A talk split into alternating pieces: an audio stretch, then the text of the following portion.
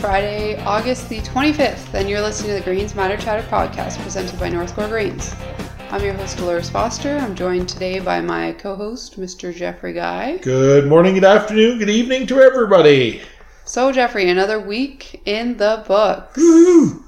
We Another- got some wheat harvested this week. We had a Not yield. enough, not enough, but we yeah, get some. yeah, yeah, but some. Yep. We had a yield tour this week. There was lots of info on the markets. Always lots of info in the markets. Always lots of info. Where did we Where do we land for the week? Oh, let's get right into it. Corn, old crop corn down 10 11 dollars. New crop down 14. No, new crop. God, I'm reading my own notes wrong. Corn was down a dollar. Last week they were down like 10, 11, 12, 14 dollars. So it's only down a dollar this week. Only a dollar. We're only down a dollar. Isn't that a positive?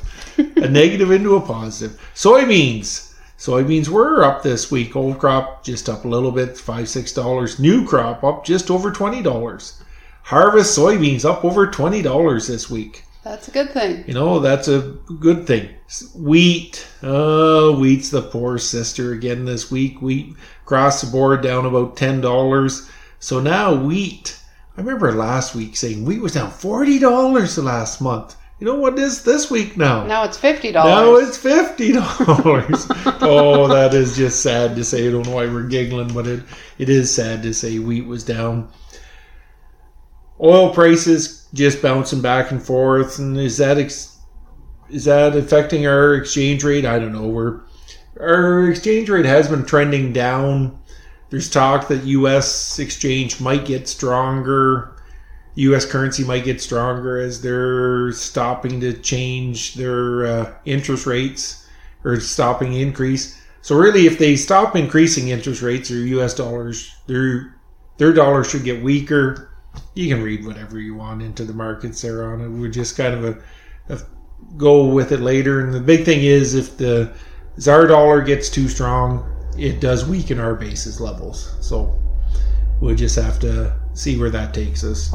So So right now, since the dollar has been trending down, then that's been supporting our basis. should be level. supported basis levels, and um, there is something later on that will be weaker bases we'll talk about here. So, what really affected the markets this week? We started out Monday, the heat dome in the U.S. hot, extreme temperatures, hot and dry, hot and dry.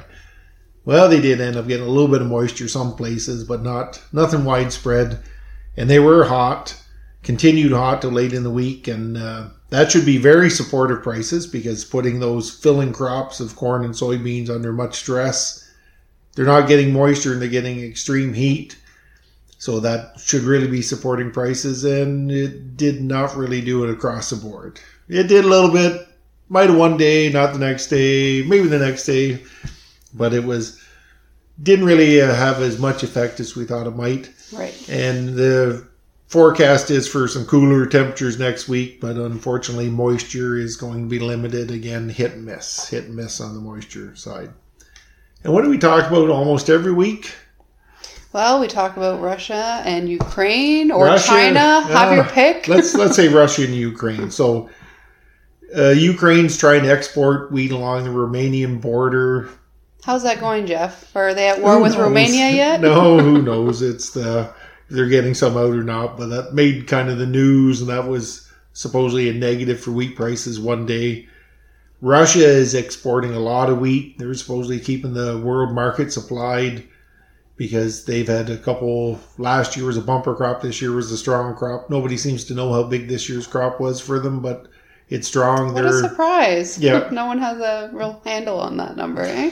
nobody believes what comes out of Russia. Remember, we say it's just like China. So yes, that's right. So that's kind of happening, and Russia continues to bomb grain trading infrastructure in the Ukraine. So if they ever do get out of this war, they're just going to be.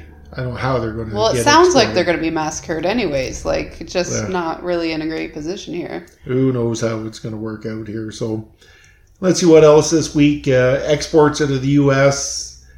You know, the soybean numbers are kind of hitting maybe where they thought they would, and they're finally increasing some for new crop sales. Still way behind, but they are increasing. And corn numbers have been slow. There was a cancellation this week of some old crop corn, which was another poor sign on their exports. And uh, on the positive side, their their numbers are getting competitive with Brazil on both corn and soybeans. On uh, basis levels increasing, especially in corn in Brazil, which is somewhat strange with uh, the Safrinha corn harvest just kind of closed or finishing up. I think they're around 80% or something like that. Mm-hmm. You would think their basis levels would be lower, but So is that an indication that maybe they didn't have quite as good of a safrinha corn crop that they thought they would? Oh or- no, nobody's going to say that. They had a bumper crop, remember? Bumper A crop, record breaking, But- I'm sure. Is this part of China buying more than what we thought? Maybe, and maybe the crop's not being there. Who knows? Time will tell that story. And so if we jump to China, they uh, domestic soybean prices are like a five month high or something like that in China. They seem to have this insatiable appetite right now for soybeans and corn. Uh, so why would they have this big appetite? Their economy, we keep getting poor economic numbers out of China. Their economy's being slow. The government's putting their hand in many places in there in China, trying to Are stimulate sure? the economy. Well, this is what I read. Do, do we not believe everything we read? Especially on the internet, right? Yeah. Just believe what you hear. Don't- don't well, you aren't their crops suffering? That's something else we read on the internet, wasn't it? Yeah, that's come up here that their crops are maybe What about their hogs? Are they Or- increasing their hogs? Is that what's their? They need more. well, they got lots of people to feed, so they got to feed them. They want to eat more meat. You're right. hogs, and if their crops are poor this year, they do need more corn, soybeans, wheat. You know, like remember China changes the wheat market big time because they supposedly import, supposedly export. We never know what they do really in the wheat market.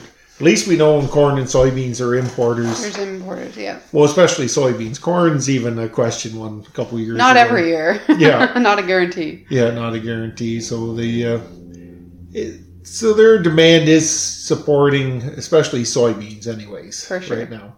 Also, soybeans were supported this week for just a strong demand in the U.S. It's remaining really above where they thought it would be. For you know, they thought that soybean oil was going to be a big demand factor in soybeans because of biodiesel, hmm and but they wonder what they would do with all their soybean meal.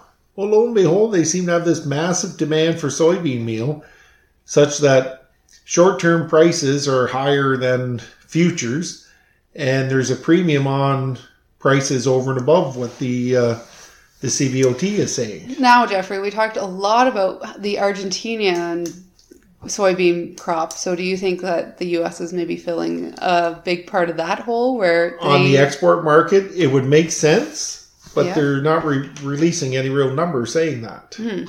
So it just seems to be the Midwest demand and that on soybean meal.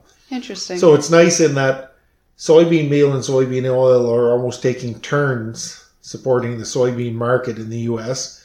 So soybeans again, you know, we said they were up twenty dollars this week. They were down ten dollars, or basically down ten dollars over the last three weeks before that. So they are getting back on the plus side. They're uh, we look at that with the like soybean oil being in demand, then soybean meal being in demand. So their soybean crush margins in the U.S. are still at the historic strong numbers. So this is year that soybean crush facilities are making a lot of money, and they just seem to continue to make a lot of money based on the numbers that are out there, and that should help support soybean prices. Should Should. and it ha- is some. So soybean prices, I don't think anyone can say that they're not still strong. Yeah. They haven't taken as big of a dive as we've seen in the corn and especially the wheat markets. fifty dollars wheat, fifty dollars. Oh, that's sad.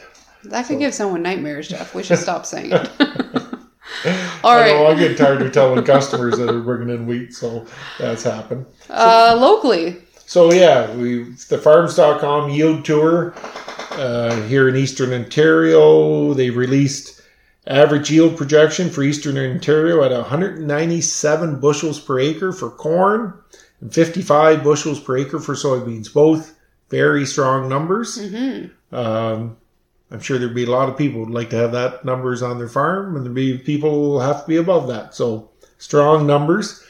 And I said earlier about bases levels. yeah.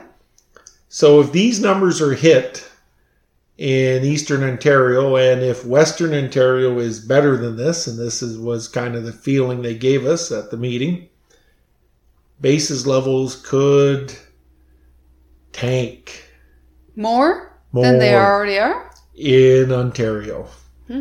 Oversupply. Basis is part of supply demand, Absolutely. and oversupply will bring down bases, and that's uh, a good potential out there of that happening. How far will it go? Time will tell. So, do you think that guys should maybe potentially look at putting a basis contract together?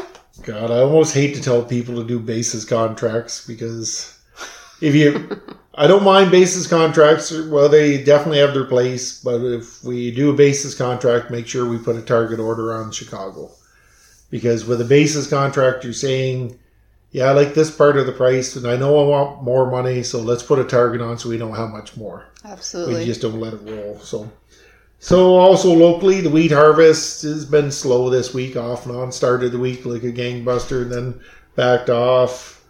Too many frequent rains, I guess. Too many frequent rains, and unfortunately, we don't have any other good news with the wheat, especially the spring wheat harvest. Oh, some There's quality been issues. eh? definitely some quality issues.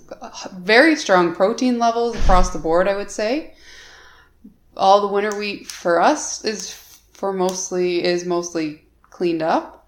There was some issues with sprouts near the end, a lot, uh, the last Yep. couple loads there, but spring wheat, unfortunately, uh, we can really tell the difference between those that plant, planted Raven versus those that planted Wilkins, and a lot more fusarium in the Wilkin variety, unfortunately. Oh, that's sad to hear for the farmers, and it's just it is what it is, I guess. And the uh, Yeah.